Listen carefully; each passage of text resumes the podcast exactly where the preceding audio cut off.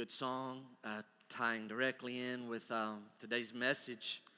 So, as you're finding your way over to uh, Matthew chapter 5, am I on? Y'all hearing this? Uh, okay, all right, good. Matthew chapter 5, as, uh, as that song was being sung, I could not help but think about um, my pastor years ago sharing with me that a conversation he had with his dad before he went home to be with the Lord. Now they're both with the Lord together, but uh, Charlie uh, was brought up in a certain kind of Christianity. Let me just say it that way, all right? Certain kind of churches, preached a certain way, lots of truth, uh, lots of fervency, and maybe a little bit extra, all right? Just maybe a little bit more than, than what the Bible always had. Uh, some strictness, brought up in some strictness. And uh, Charlie got to really studying the Word, and it was really coming more and more alive to him. And he had a conversation with his dad, Dr. Russell Rice. And Charlie said, Dad, he said, unless I'm really mistaken, because he's learning more and more, he says, God is like way more merciful than we've ever given him credit for. and Dr. Rice said, Chaz, I'm depending on it. I'm depending on it. I hope you've come to that realization that God is way more merciful than we've ever given him credit. If we had a clue to what it takes for that song to come out of the book of Lamentations, great is your faithfulness. You have brand new mercies every day. We all need brand new mercies of God for today. If you would join me, Matthew chapter 5. Uh, I want to jump right into our text. Uh, we are in the fifth beatitude, of course, each week. Uh, I didn't plan on taking one a week. I'm assuming that's what's going to happen. That's just the way it seems to be heading. That's okay. But I like to review each time. So there's these crowds of people. Christ goes up on some type of mountain, a hill. His disciples come to him, and I believe the crowds are going to hear what he's teaching his disciples.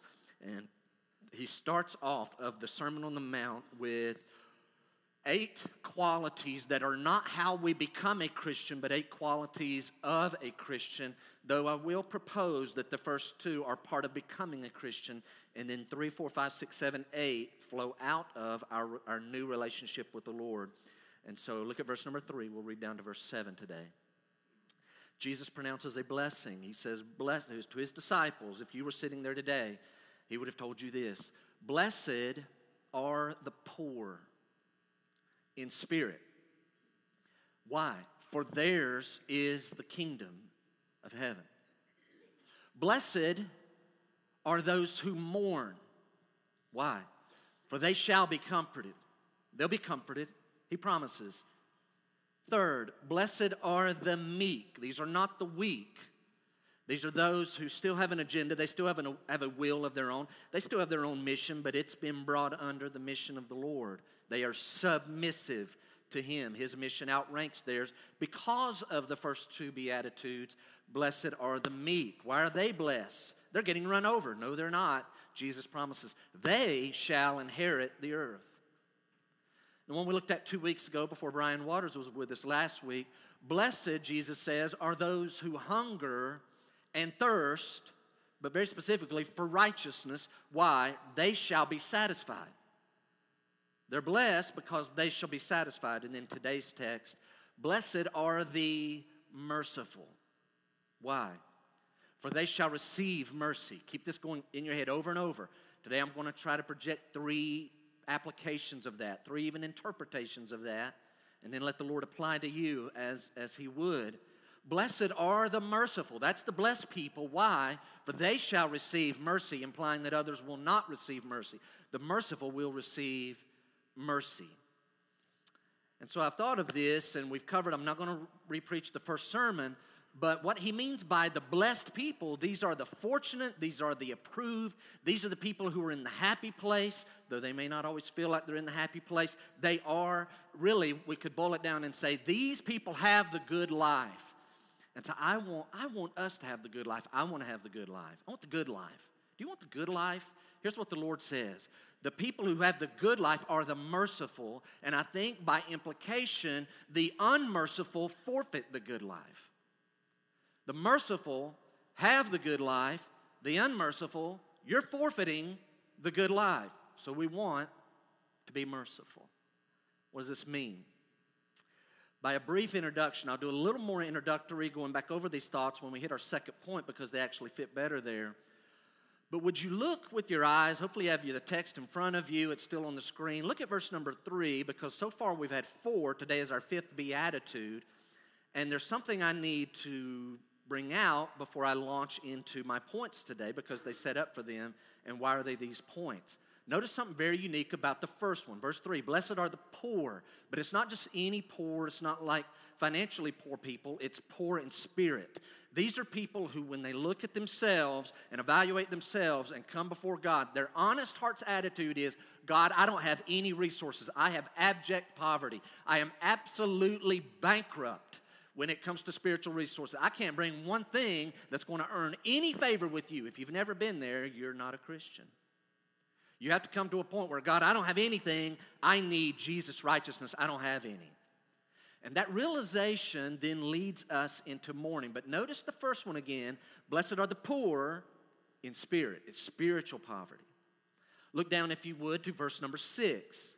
Blessed are those who hunger and thirst. And there's no fancy meaning there. It just means these people are like starving for something, but Jesus qualifies it. They're hungering and thirsting for righteousness. These people honestly think, I have to have righteousness or I'm going to die. I need Christ. To, to hunger and thirst for righteousness is to hunger and thirst for Christ. I need more of God. And so that's what they're craving. It's very specific. Meekness has its own definition, but today, the reason I'm doing this is because the second beatitude and today's fifth beatitude have something in common. And so I want you to look back at verse 4. Blessed are those who mourn unqualified. Poor in spirit, hungry for righteousness. More, uh, meek has its own definition. Blessed are they that mourn. For what? He doesn't say. And so I ended up preaching three points that I felt, and I gave scripture for each one of those. And we kind of built as we went through that message. Verse 7 is like the second beatitude. So the fifth one is like the second one, in that as we look at it this morning, blessed are the merciful, they'll receive mercy.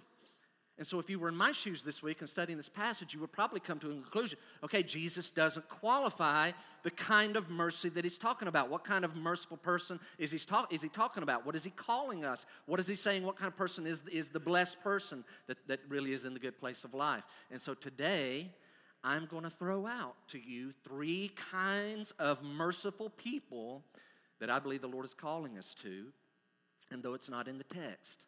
And I believe Jesus intentionally leaves these two open ended because there's multiple applications to them. And so, by way of foundation, what is the merciful person like? All three.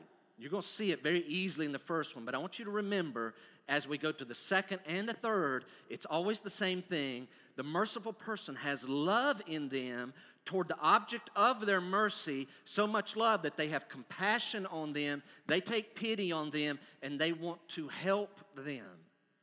And so that really flows into the first one that's probably the most obvious, right? Number one, first thought I want to share with you this morning. What is this merciful talking about? Mercy, number one, seeks to lessen the burdens of others.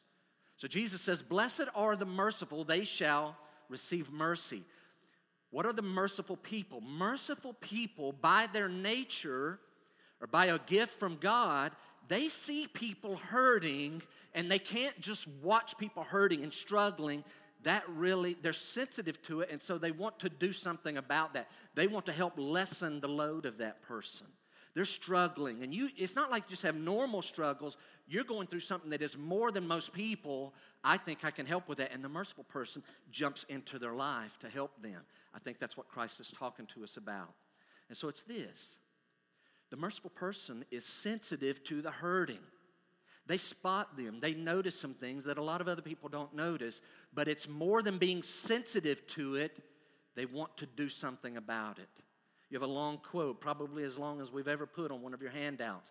I'm going to say it quickly and then it'll pop up on the screen and then we'll think about it just for a moment because I know some of you are going to have a conniption fit if you don't get all of those words and those blanks. And so let me say it first, kind of hear it, and then we'll pop it up there and then we'll leave it up there a little bit.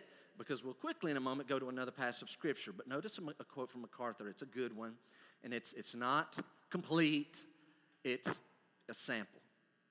Notice what MacArthur writes. Mercy is meeting people's needs. Right, I'm sympathetic. No, mercy is meeting people's needs. It's not simply feeling compassion, but showing compassion. Not only sympathizing, but giving a helping hand. And then he gives five sample categories, not exhaustive. Mercy is giving food to the hungry, not just like acknowledging their hunger and wishing they weren't hungry. Mercy is giving food to the hungry, comfort to the bereaved. That person's going through a hard time. That person has a loss. That person is sorrowing. The merciful person jumps into their life. So, comfort to the bereaved, love to the rejected, forgiveness to the offender, companionship to the lonely. Now we'll have that up and we'll start filling those blanks. Look at it again. Mercy is not just sensitive to the suffering people, mercy is meeting people's needs. Do you have that? Is there any part of you has that? In a minute, in a minute, we'll point out some of you have that in abundance. Others of us need to grow in this beatitude. The merciful person, mercy is meeting people's needs, not simply feeling compassion. A lot of us would say, I feel compassion toward that person. Mercy is showing compassion. Notice the next line. Not only sympathizing, but giving a helping hand. Sympathy, by, its, by the two parts of the word meaning there, means together. I see that you're in that, but together I can help lessen the load. I can't take it all off of you, but I want to do something about that. And then it notices five categories that he offers. Mercy is giving food to the hungry. I have food, you don't. I'm going to give you some food. Comfort to the bereaved. You know what? I, I see this. I see this in our people. I hear about it. Someone's bereaving, someone's going through a difficult time. Someone gets some really bad news from a doctor. A lot of people may privately pray, but some people start taking an action toward that person. That's the merciful person. We all may say, Oh, I have some compassion. And prayer is awesome, and that is an action step. But others go beyond even prayer. How can I help alleviate this? Love to the rejected, forgiveness to the offender, companionship to the lonely. These are the kind of people that frequent nursing homes, not because they're in there, and it's not even maybe a loved one, it's just someone they know that their days are spent in loneliness, and they have the time, and I'm going to use my time, and I'm going to go to that person. If you would, flip over to Romans. Hold your spot, obviously. We'll be back here. We're springing from here all morning, but not all morning, but for this sermon. We got VBS tonight, so don't want to hold you late today. Romans chapter 12, and as you're turning there, here's something that I'm learning more and more. A pastor, another pastor of mine, not that many years ago, was in Hong Kong or China. While he was over there, his knee blew out on him. He jumped up and his knee blew out and he ended up being in a foreign hospital where he doesn't speak the language, and he was there for days and days waiting on his flight to come back to the United States. And I remember what he told us. He said that changed his whole approach to how he visits hospitals.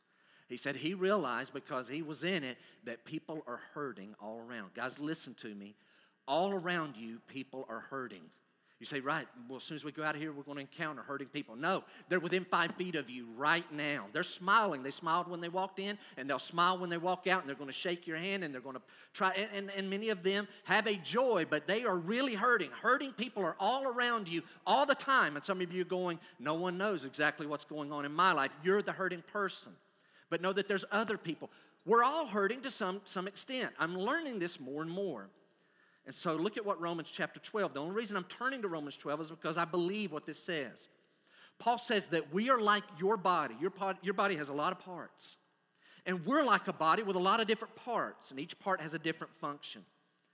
So if you're a Christian, if you're a Christian, then take verse 6 as it's stated having gifts. He's talking about spiritual gifts.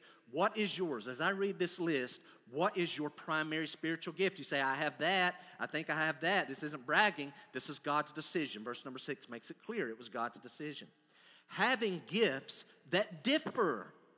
So we have different gifts among our group here. Having gifts that differ according to the grace given to us. You didn't stand in line to get the gift you have. God decided, I'm going to give that person that spiritual gift. If you're a Christian, you have a spiritual gift, at least one and you may have a blend of several. Verse 6 again having gifts If you say, Oh, I don't have any spiritual gift, you're calling God and Paul a liar in verse number six because he says, having gifts. Now let's move on. Having gifts that differ according to the grace given to us, it's his decision, let us use them. If prophecy, this isn't always predictive prophecy. It's speaking forth the word of God. It's receiving a word. It could be for a person, it could be for a group of people, it could be for one audience at one setting. It could be studying the word of God and able to declare and to preach. If prophecy, remember here's the key phrase, it's repeated over and over, implied, let us use them. If prophecy, let us use them in proportion to our faith. If your gift is service, then use your gift of service in our serving. If your gift is teaching, then use the gift of, of teaching in your teaching. If you have the gift of exhortation, which is usually one on one, exhorting people, then use the gift of exhortation in your exhortation. Use the gift. The one who contributes. God's blessed you. You're able to contribute and be a giver. Here's the qualifier do it with generosity, no strings attached. No, like, hey, I, I, give the most, or I'm one of the biggest givers, I have the most say. Don't you never have that attitude. Just give in generosity, knowing that the Lord blessed you. The one who leads, that's your gift. You're able to lead and, and administrate and, and mobilize people. The one who leads, do it with zeal, right? We're in your boat, so have some zeal to it.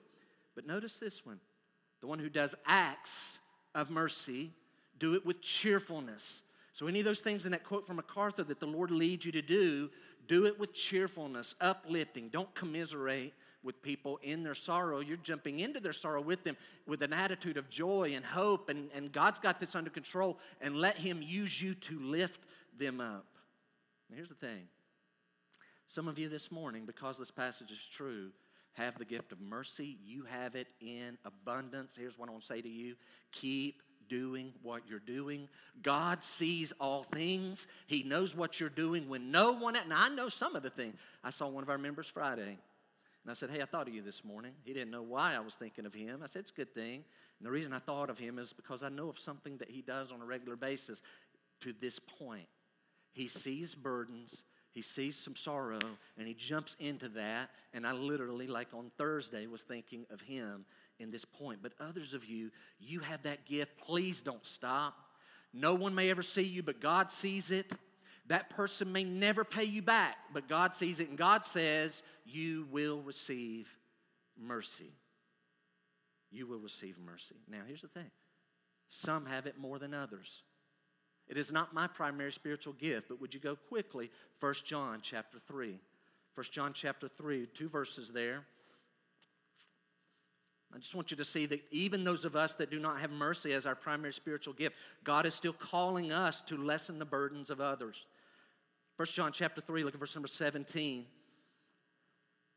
John, the last remaining apostle, the apostle whom the Lord loved, he, he, referred to himself as, as an old man writing to Christians, he says in verse 17, But if anyone has the world's goods, so that just means you have resources. It could be money, it could be other things. But if anyone has the world's goods and sees his brother in need, this is a Christian brother, they're carrying a load, they're burdened. If you see your brother in need, you have the world's goods, yet closes his heart against him. How does God's love abide in him? And so I've actually come to points in my life where I have to ask myself, Jeff, where's the love of Christ in your life if you're not actually using the resources you have to help that person do more than feel sympathetic toward them? Help them.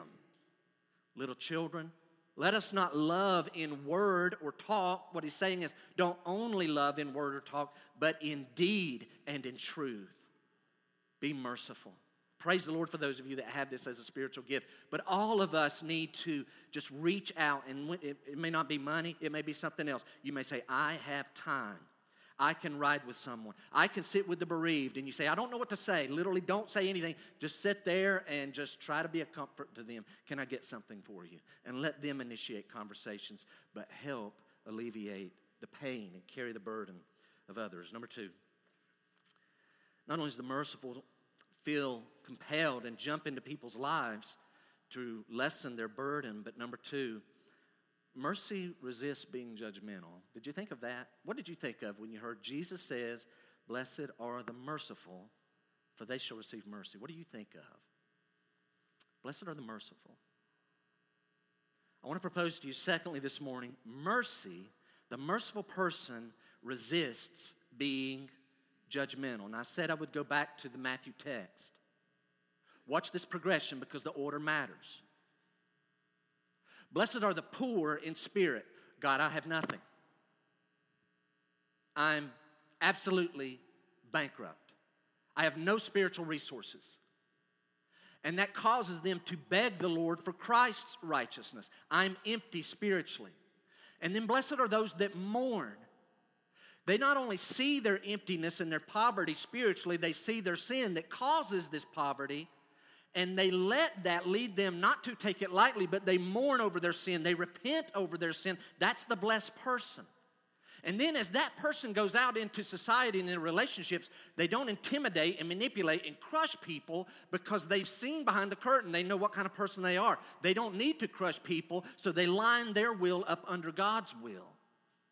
But then something happens this void, this emptiness, this bankruptcy creates a hunger. That's what hunger is. Hey, my stomach feels empty. I want some food. I need some water. I feel empty of liquids. I need some drink. This person that's the Beatitudes that Christ is describing step by step, they feel so empty and void that they start craving righteousness. I've got to have it. I don't have any. I'm asking God for Christ's righteousness. But then they say, I want more of you, Lord. And they start hating sin.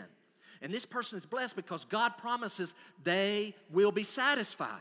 So if when, when a Christian really starts desiring righteousness and desiring more of the Lord, God says, I will give you more of me. Now, that's a wonderful place. Listen, this is key. That's a great place to be, but that's a dangerous place to be because here's what's going to happen. You're going to start growing in holiness, you're going to start growing in righteousness. And if you're not careful, you and I, as we start growing in the Lord because we're hungering and thirsting for righteousness, we felt so desperate, we pray for it, crave it, we start choosing Him over other things, and all of a sudden, God starts making us more like Christ. Here's the danger. It's wonderful, but here's the danger.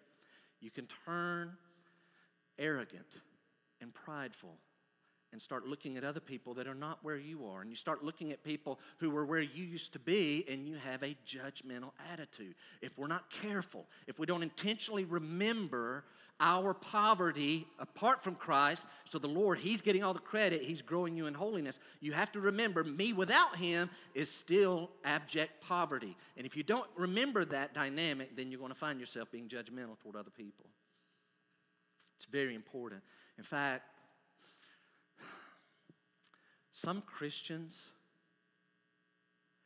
even seem to project this idea. It's almost like you want to ask them, do you think that your censorious judgment of other people is a virtue? And sometimes I think they do. And sometimes they think it's pleasing to God. I'll tell you where the a haven of this. You say, where's the haven of this attitude? First year Bible college. They're eat up with it. Why? Because I've been in first year Bible college and second year Bible college. And these guys, I mean, we're against everything that's moving. It's sin, and we're going to preach against it and speak against it, and we're just firing on all cylinders. And then you get a little older in the Lord, and you're not quite that way toward people. It's not a virtue. I think of your dog. You let your dog go out to go to the bathroom, Five minutes later, he comes back. He's found a dead animal. And he brings the carcass, and you can kind of sense the way he's wagging his tail, and he drops it, and he's kind of standing over. It. And he honestly thinks, You're pleased with what I found. And you're thinking, No, that's disgusting what you found.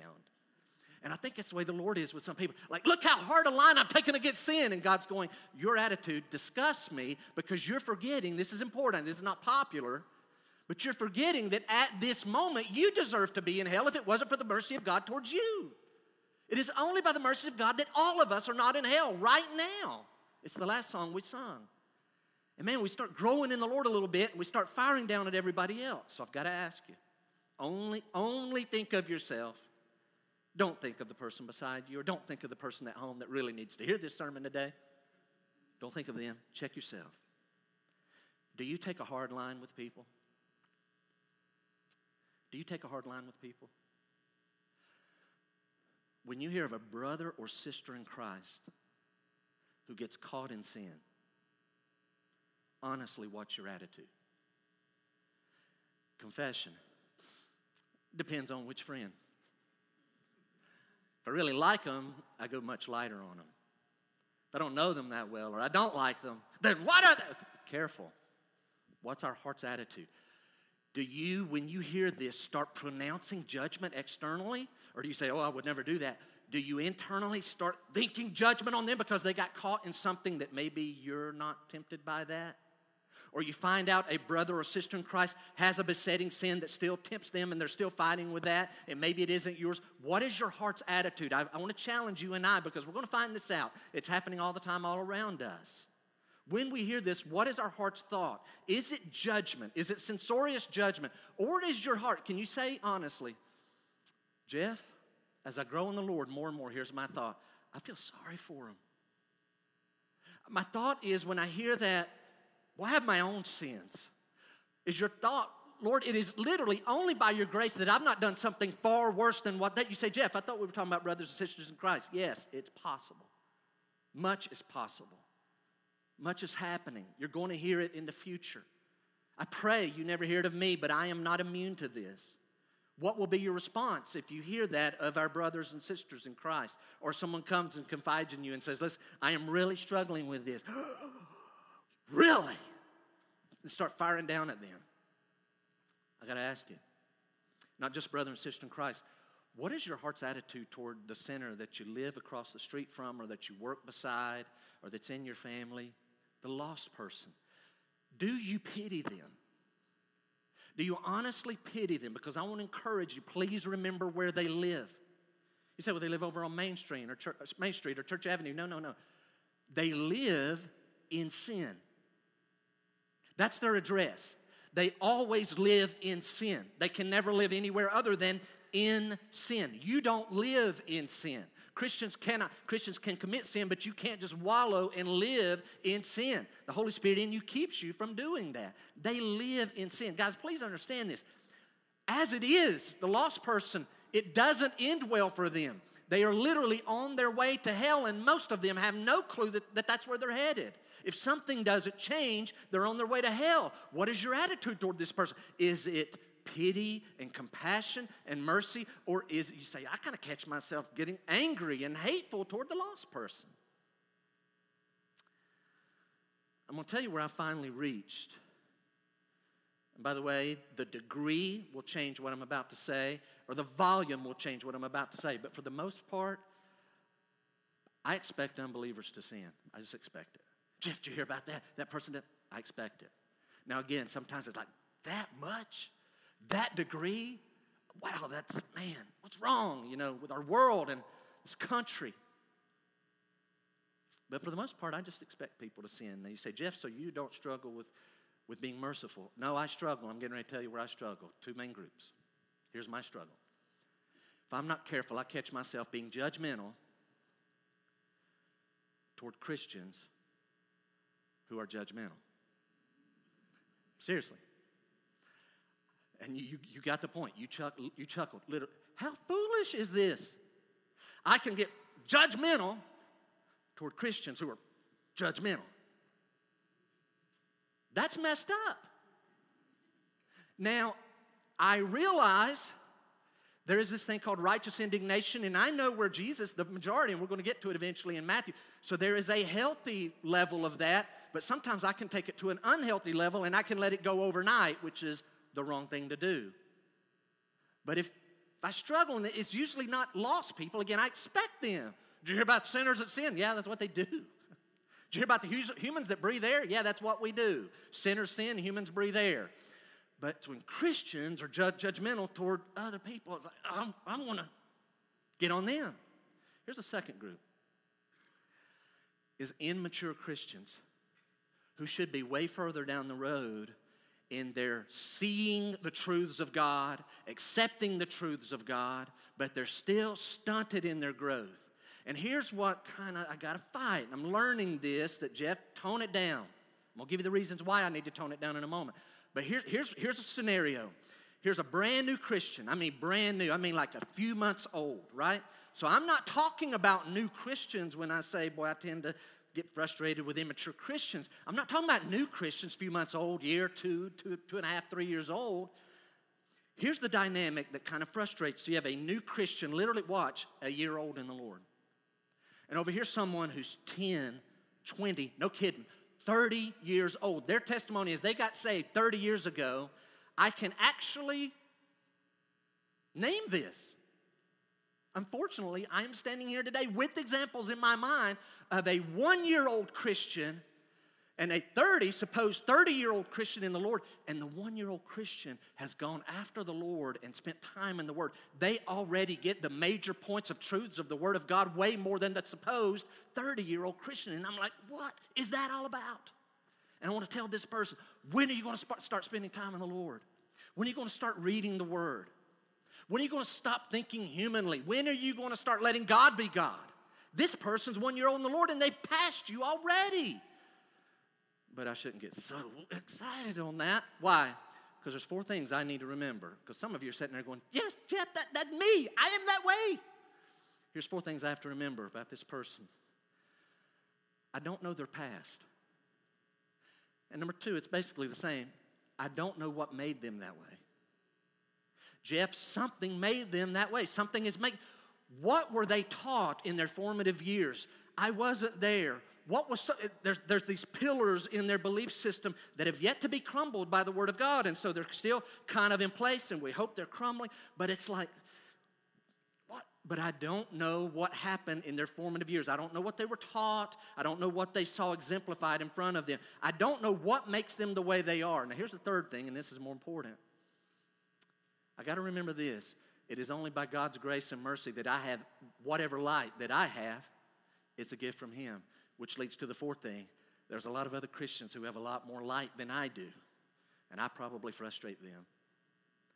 Jeff of 2019 would get extremely frustrated with Jeff of 1995, who started teaching Bible classes in the Christian school. If me today could go back and sit in those classes, I'd probably be like, uh, yeah, you're wrong. you need to not say that again. Hey, kids, don't just scrap what he said. Don't, don't. But we grow. And so we need to be patient and merciful. What about the unbeliever before I lead to the third point? Would you write this down? Unbelievers do not need our condemnation, it's not ours to give. Unbelievers don't need your condemnation. They don't need mine. By the way, it can come across in our words, it can come across in our attitude. Are our words or our attitude, our stance, our countenance, our tone, our expressions, are they condemning to the lost person? They don't need our condemnation. Guys, even Jesus, when he came to the earth, did not come to condemn. He specifically said, I did not come to condemn you. Could you imagine if Jesus came? Hey, what did you come for? To tell you you're on your way to hell. Hey, you, you're on your way. Come here. You're on your way to hell. I just want, that's why I came. And then he goes back to heaven? We were already condemned. They're already condemned. They don't need, what I'm saying is, my opinion of their sin and your opinion of their sin does not matter at all. But there is one who has spoken, and they are under his condemnation. So you say, Got it, Jeff? I got it. We don't need to talk to lost people about their sin. We just need to be merciful. Whoa, whoa, whoa. Don't hear what I didn't say. Let's balance. The unbeliever doesn't need our condemnation but they also don't need our fake mercy. We hear a lot about fake news. Here's fake mercy. Fake mercy ignores people's sin, and because it ignores people's sin, it leaves them in their sin. People don't need fake mercy. See, Jeff, you, you kind of confusing me. Are we supposed to talk to them about their sin or not? Yes, it's about our tone, it's about our attitude. We must help the lost person. Now, really take this to heart. We need to help the lost person to deal with their sin by confronting their sin mercifully and by agreeing with them that you have those same sins in your past or in your life currently and that you struggle with those. Don't avoid the Ten Commandments. Go to the Ten Commandments with the lost person. Walk them through that. And as you do, say, Have you ever done that? I've loved other things more than the Lord. I've taken the Lord's name in vain. I have dishonored my father and my mother. I have had anger towards people, Jesus teaching on, on murder. I've had lustful thoughts. I've told lies. I've coveted things that are not mine to have from God. Have you ever done? Well, yes, yes. And then tell them how serious of an offense that is. They don't need our condemnation. They need merciful help in dealing with their sins and ultimately mercifully leading them to faith in Christ. It's the most merciful thing we can do. Blessed are the merciful, for they shall receive mercy. They help carry other people's burdens They really resist being judgmental. It's not theirs to give.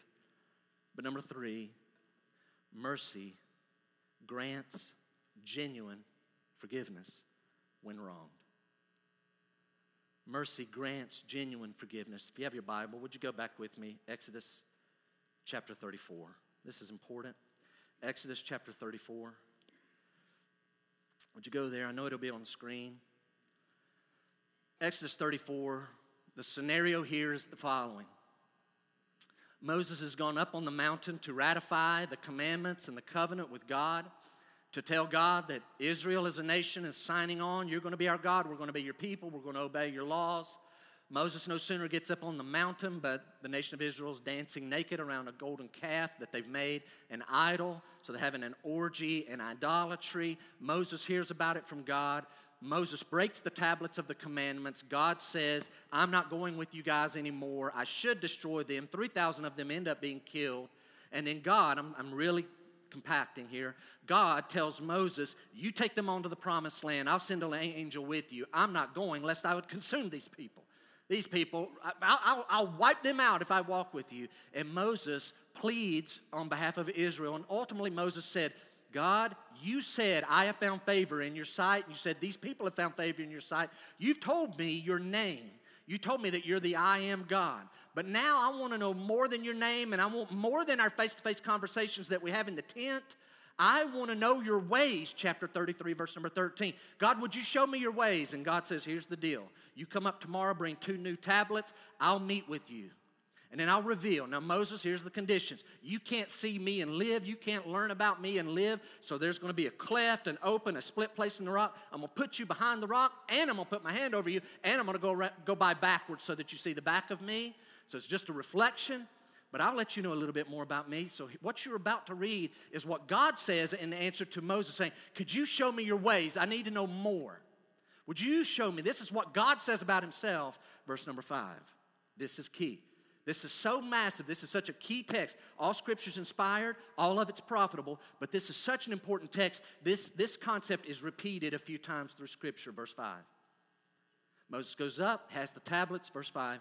The Lord descended in the cloud and stood with him there and proclaimed. So the Lord proclaimed the name of the Lord, the I am God. Yahweh, the I am God, the covenant making God. He starts proclaiming his name. And now God's going to tell about himself. The Lord passed before him and proclaimed. Here he goes. This is God talking about himself. You want to know my ways? Here it is, Moses. The Lord. The Lord.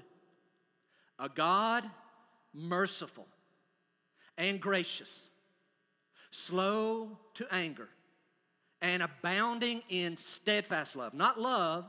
Steadfast love means it's tested and proven, it could be withheld could be revoked. You've blown it. No. He says, I am abounding in steadfast love and faithfulness, keeping steadfast love for thousands, meaning thousands of generations.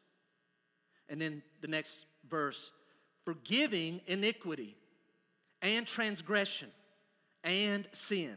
Notice those three forgiving iniquity and transgressions and sin, meaning debts that people owe, I forgive debts. And God says, when I draw the line, sometimes people fall over the line. I forgive that.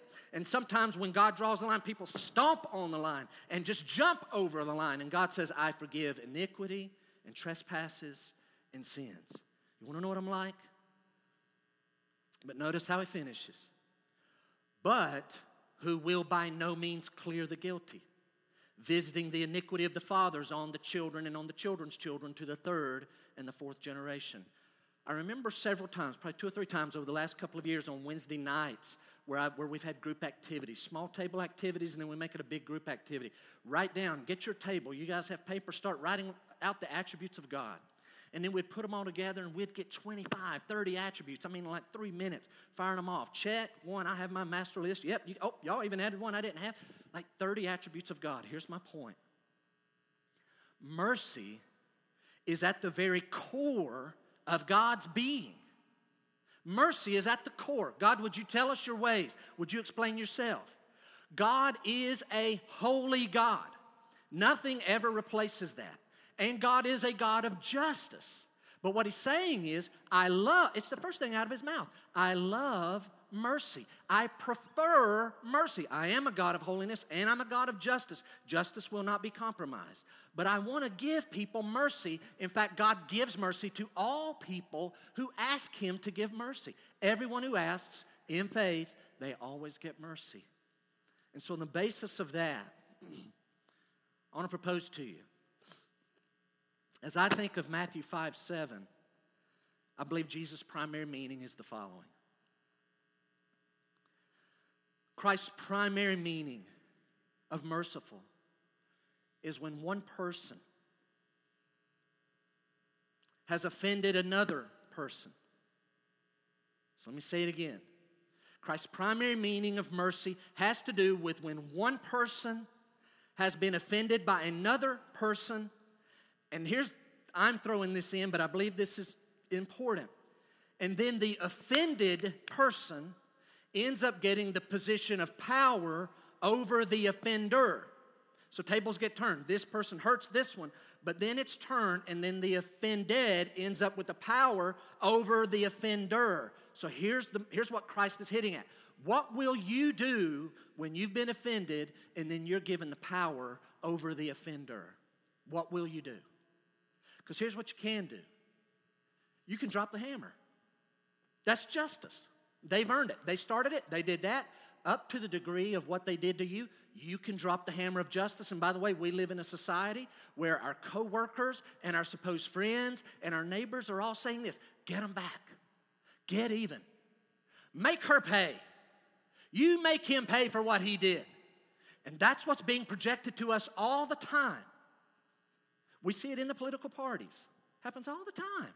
This political party's in power, and this one over here filibusters, stalls, delays, tries to buy time. This one says the people have elected us for these mandates and this agenda, and you're supposed to get in line. Here's the problem. Two years later, when a new election comes around, this party is now in power. And so, what does this party do? They start filibustering and delaying, and each accuses the others of playing politics. Well, you started it. You didn't confirm our Supreme Court justice. We're not going to confirm. And it's almost like party is up here and country is down here. Get even, get even. And then here comes Christ. Ephesians chapter 4. Ephesians 4.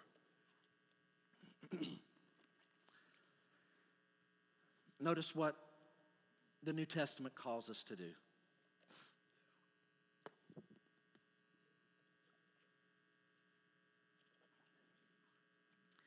Ephesians chapter 4. and do not grieve the Holy Spirit of God, by whom you were sealed for the day of redemption. So, Christians, tune in. We can quench the Holy Spirit. He's calling us to do something, we don't do it. But here we grieve the Holy Spirit by having things in us and doing things that grieves him. So Paul tells the Ephesians, do not grieve the Holy Spirit of God by whom you were sealed for the day of redemption. Literally, we're placed in the Holy Spirit. He seals us. And we also know the Holy Spirit comes inside of us. So He's in us, we're in Him. It's the Spirit of Christ. Christ says the Father's in him and he's in the Father. Christ is in us through his Holy Spirit. We're in the Holy Spirit. Christ says, You're in my hands. By the way, we're in the Father's hands. There's a lot of interaction, a lot of intertwining here. Verse 31. On that basis, let all bitterness and wrath and anger and clamor and slander be put away from you, along with all malice. Malice wants the person to pay. So what does Jesus what, what does Paul call for? Be kind to one another, tenderhearted. That's our idea right there. Tenderhearted, be kind, tenderhearted, forgiving one another. How? As God in Christ forgave you. And so the world around us is saying, get even, pay them back, avenge yourself, get revenge. Christ comes along and says to his followers, when you're offended and then it's turned and you have the position of power, use your power to do what they didn't do. What did they not do? They were not kind. Now it's turned. You have every right. You can drop the hammer. You can bring justice. You started it, you've earned it. I'm going to do this to you. Fine. Or Jesus is actually calling us, don't do that. Don't do what your friends and neighbors and coworkers are telling you to do. Don't do what the country is exemplifying. Be different. Turn the tables. Use the power to be kind. The opposite of what they did. Recently, I've been reading about Saul and David. Familiar with that? King Saul blows it sins against God, rebels against God, incomplete in his obedience. Finally, God has enough of it, and God says, You're, going to be, you're no longer going to be the king. And he takes the kingship away from Saul, though Saul keeps on living and keeps being king for a little bit longer. Privately, the prophet Samuel anoints David, a young man with a heart after God. All David did was get anointed. He didn't ask for this, he gets chosen. He knows he's the future king. David does not go out and have a meeting with Saul and like, you need to leave the throne. God's, God's favor's on me. All he does is he starts, he serves his father and he continue, he now starts serving Saul. And so Saul starts getting these evil spirits that cause depression to come on him. David plays instruments, it picks up Saul's spirit. This happens more than once. Then there's this big giant that nobody wants to fight. David goes down and fights the giant and kills him makes everybody look good, helps the Israelites win the victory. Saul's all in his favor. This is great until some women start singing, Saul uh, has slain his thousands, David has slain his ten thousands. Why anybody says such stupid things, I don't know.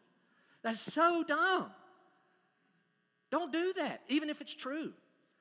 So all of a sudden, this jealous spirit, long story, David finds himself playing again for the king. He's in such a bad mood.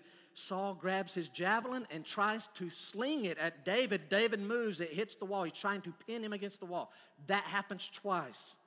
Saul realizes what, what is going on in David's life, and David has the blessing. And this is the guy that's going to take my place. And Saul gets an army and he goes out and he hunts David on more than one occasion. I mean, just hunting for him. But you remember what happened? David and his men are hiding in a cave, and just to be blunt, Saul has to go to the bathroom. And so Saul's army's out there. David and his men are hiding in this cave. Saul goes into the cave to use the bathroom, and David's friends, actually, some of them are some bad guys. God's put the king in your hand. Now's your chance. And he could have killed him in the moment. And I don't want to think even through too many details, but somehow he goes up while he's using the bathroom and he cuts part of his robe off, and I don't even know what's going on. And he lets Saul go free. He had him right there. He had the power. You've been delivered right here in front of me. I'm surrounded by the. We could kill you in just a moment. You've tried to kill me twice with a javelin. You're trying to hunt me down, but he doesn't. And then on another occasion, Saul is chasing after him, and God causes a deep sleep to come on Saul's army. And David and another man goes right into the army, right up to Saul, and there's Saul's spear. All, Saul, all David has to do is take it and just kill him in the moment. You're trying to kill me? I'm the rightful king. I've been waiting on God to do it. I'm going to do it. But he doesn't. He's merciful. Joseph gets sold into slavery. An older brother has to talk the other brothers out of killing him. Let's uh, just sell him into slavery. So they don't kill him, sell him into slavery. And you know the tables get turned. He ends up the second most powerful man in the world. Here comes his brothers, not knowing who he is, bowing before him, begging for some food. And he has every right to say, Take these guys out. These are my brothers. Take them out, kill them. But he doesn't. He uses his power to do them good. The greatest example of all is the most powerful person in the universe. We sinned against him really foolishly. We sin against God. But notice what Romans 5, very famous verse. Look at Romans 5. We'll have it on the screen. Romans 5, verse 8. You talk about when justice was called for, but mercy comes to the rescue. But God shows his love for us in that while we were still sinners, Christ died for us. Literally, we're sinning against God. He's called the Almighty God, the omnipotent, all power. You're talking about He has the power. What does He do with it? Justice is called for, justice is deserved, but God says, I have the power. Justice is called, the need is mercy, what they really need is a Savior. I have the power. I will become that Savior. and he turns the table. God is merciful to us. One other passage I want you to look at. So go back to Matthew. We're in 5. Flip quickly to chapter 6.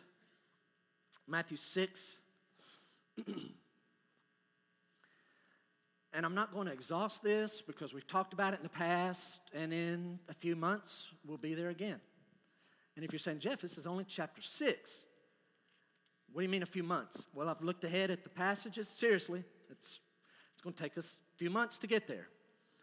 But eventually, we're going to get to the Lord's model prayer. Maybe you've heard it as the Lord's Prayer. I'm not going to read it all, but there's these six petitions. Look at number five. What's number five? Jesus says to his disciples, here's how you should pray. And watch, and forgive us. We're praying to God, and forgive us our debts as we forgive, as we also have forgiven our debtors. Would you want God to answer that request this morning?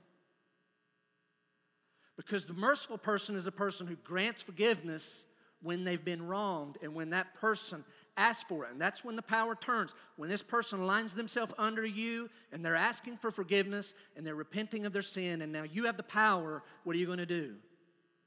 Jesus says, here's how we're supposed to pray would you not only hallow your name, your kingdom come, your will be done on earth as it is in heaven. Lord, would you give us our daily bread and our daily needs? But number five, would you forgive us our debts, our trespasses, our sins against you, as we also forgive our debtors? Number five, and then the sixth one, and lead us not into temptation, but deliver us from evil.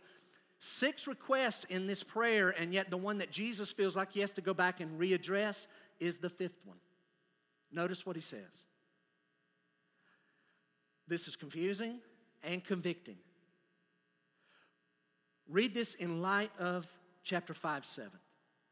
For if you forgive others their trespasses, when you're in the position of power, and you could bring justice, but you literally show mercy and give forgiveness. If you forgive others their trespasses, your heavenly Father will also forgive you. But if you do not forgive others their trespasses, neither will your Father forgive your trespasses. So, guys, I've read this. I'm not going into it all. I have much more to say to this. We'll get on to it later. But at first reading, when I read Matthew 5 7, blessed are the merciful, they'll receive mercy. Here's how it comes across it seems causal. Doesn't it seem causal? You, you get merciful, you be merciful, I'll be merciful to you. Oh, so my being merciful causes you to be merciful. And then he comes along and says, If you forgive other people their trespasses, your heavenly Father will forgive you. If you don't forgive other people their trespasses, I'm not forgiving you. Oh, so I'm kind of earning your forgiveness by forgiving other people. I think there is a level of causalness to this, but let me tell you, I promise you, it is not the following. Matthew 5 7 and Matthew 6 14 and 15 do not mean that when we forgive other people their trespasses and sins against us, we thereby are earning God's forgiveness of our trespasses. I know that is not true. You say, then what does it mean? I think that's God's way of saying, I don't owe mercy to anyone, but I'm going to tell you the kind of people I do bless and the kind of people that I show mercy to. It's those who are showing mercy to other people. You don't come to God and say, Please forgive me of all my sins, but by the way, I'm going to hold on to this one little sin over here of unforgiveness. God's like, No, I don't play games. Do you want your sins forgiven or not? Then you need to be a forgiving person. I forgive these kinds of people. Jesus ties God's forgiveness of our sins to our forgiveness of other sins. Mercy cannot be earned. This is, so, this is such a simple sentence, but it needs said. Mercy cannot be earned, but look, God, I'm forgiving them, I'm earning. No, mercy cannot be earned or it's not mercy. At that point, it becomes a payment. At that point, it's what I've, I'm owed. You owe me. No, God never owes. Mercy is always a gift. So as I come down the home stretch, I offer the following. Because I hope you're tracking. I hope in the first point you thought, you know what, Lord, use me. to help lessen people's loads. Lord, help me to be less judgmental towards sinners or toward frustrating Christians or immature Christians. Lord, help me to realize I'm often those things. Help me not be so judgmental. But as we're looking at this one, I think this really is the main one. I'm supposed to be forgiving people when they trespass and sin against me and quick to do it and do it genuinely. But I guarantee you, someone's hearing this and thinking, Jeff, you don't know what they've done. I can't do it. I wish I could. But what was done against me was so severe, it was too hurtful, I can't forgive them. So, what do you say to me? Here's what I would say You're right. You're right. There are extreme cases that you can't forgive. You can't forgive. You don't have a chance. It was too much. Maybe that event, that action was such a huge action. Or maybe it was several things. Or maybe it was several things for a long time months, years. You can't. I'm with you. You don't have a chance. You may choke out the words, I forgive you, but you will not mean it from the heart like Matthew 18 says it's supposed to be. You say, okay, great, Jeff, you just made my point. No, I'm not done.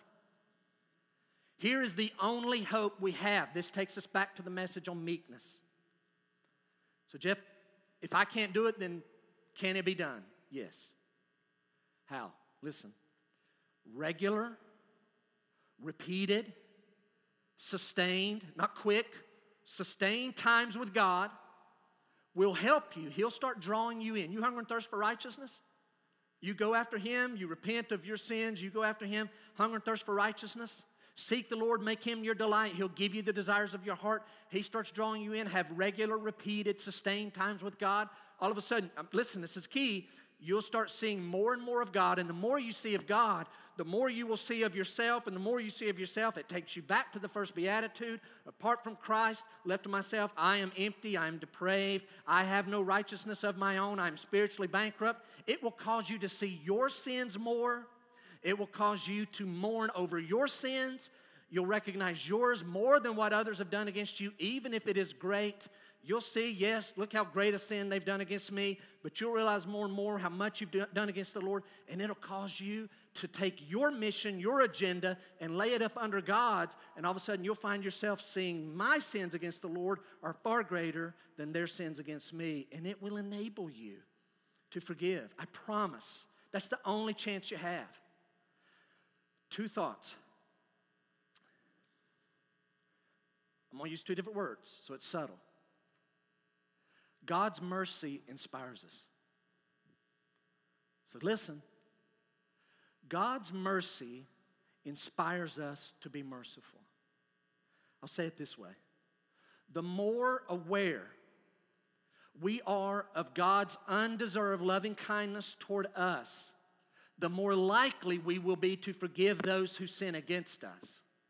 And so I would say the opposite of that is true also if we find ourselves being unable to forgive, it's because we're less aware of God's undeserved loving kindness toward us. But the more we're aware of it, it inspires us to be forgiving of other people. Number two, here's the other thought God's grace, I just changed words, God's grace enables us. So God's mercy inspires us, but God's grace enables us. Part of the meaning of the word grace means gift. It literally, we read it in, in Romans 12. It's a spiritual enablement. God gives us an ability to do things that we never could do on our own. And so when we go to the Lord and confess, I am not able to forgive this person, and we start seeing Him, and then we see ourselves, and we're asking for this spiritual enablement, God really will give His children the spiritual grace and enablement to forbear and to forgive other people, literally from the heart.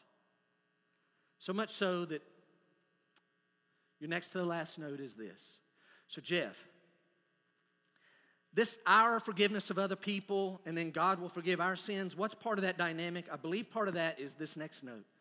Our mercy toward other people proves that we really have received God's mercy toward us. When I'm able to forgive what they've done against me, That's a sign, an indication that I've really received His forgiveness because I've seen how great my sin. If I can't do that, then you have to wonder hold on, did you receive great forgiveness and you can't forgive from the heart lesser? But it's big. I know it's big, but it's not near what we've done against God. This is far worse what we've done. And then our last note. I don't know if this is a good thought or not. It's kind of confusing. I'll throw it out. The greater the offense, the greater the need for mercy. Greater the offense, you need, here's the offense, need this much mercy. But the greater the offense, the greater the need for mercy. The more mercy extended, the more glory to God. So I not think of that and I think that is true. If it takes more mercy, then that gives more glory to God because I couldn't do it. Had to be Him, His enablement. That takes us to this last thought. So that means great sin, we're not saying go out and commit great sins or desire great sins to be committed against us, but great sin is actually an occasion for great forgiveness and thus great glory to God for enabling such great offenses to be forgiven. Literally, what we're saying is, I couldn't do that. But God has done something in my life. I am literally able to grant forgiveness from my heart and mean it. I couldn't. I tried. I prayed to the Lord. He showed me Him. I saw me. Next thing you know, I am forgiving. How many times? Again and again and again. This text and others like it are why some people say what Jesus is talking about in Matthew 5, he's talking about the millennial kingdom. He's not talking about 2019. This is impossible. Hey, I agree. It is impossible. Are you jumping into people's lives? Because we're naturally selfish. We're naturally judgmental to anyone who's below us. And when we get offended, our natural reaction is, I'm gonna get revenge and I'm gonna make you pay. I'm not giving you a clean slate. And along comes Christ and says, Don't be selfish. Help them carry the load. Don't be judgmental. It's only my grace that you are where you are, and I have plans for them. Help them. If someone's offended you, forgive them from the heart, being inspired by my mercy towards you. Would you bow your heads just for a moment? Heads bowed, eyes closed, just for a moment.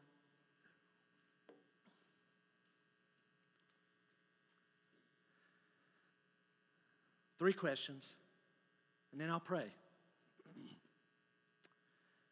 Who do you need to lighten their load and their burden? Who do you need to lighten their load? Ask the Lord. Maybe someone literally is already in your mind. I know of someone who's struggling emotionally, physically, financially, spiritually, and God, by His grace, has given me some of the resources that they need and, and God, by your grace, I'm going to jump into their life this week and help bring some relief.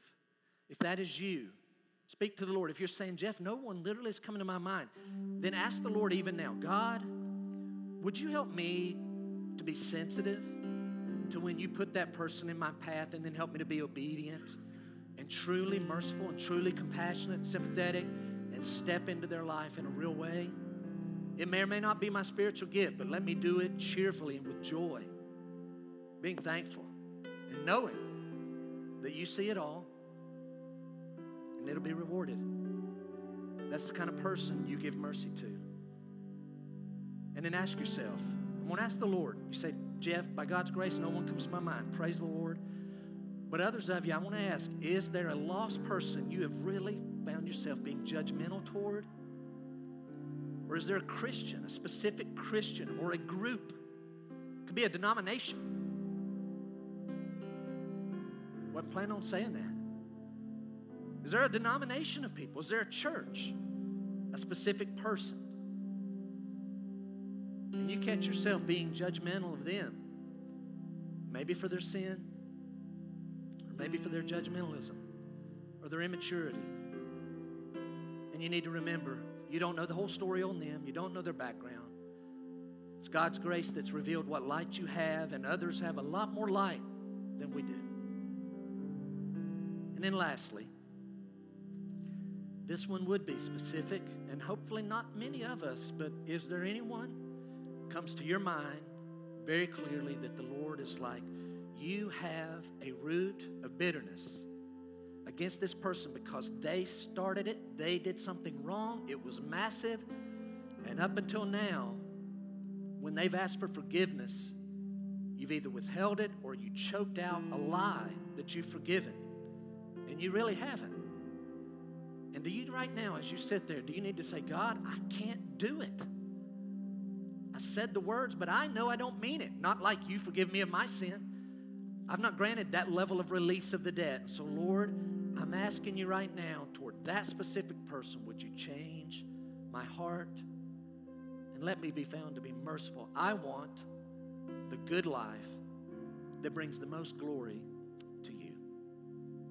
Father, would you speak to us? Would you speak through us? Let Graceview be the most merciful church in Anderson County. Let us have the best life, free hearts, light, with no bitterness, clamor, slander, malice. Let us be quick to forgive, slow to judge, quick to help carry the burden.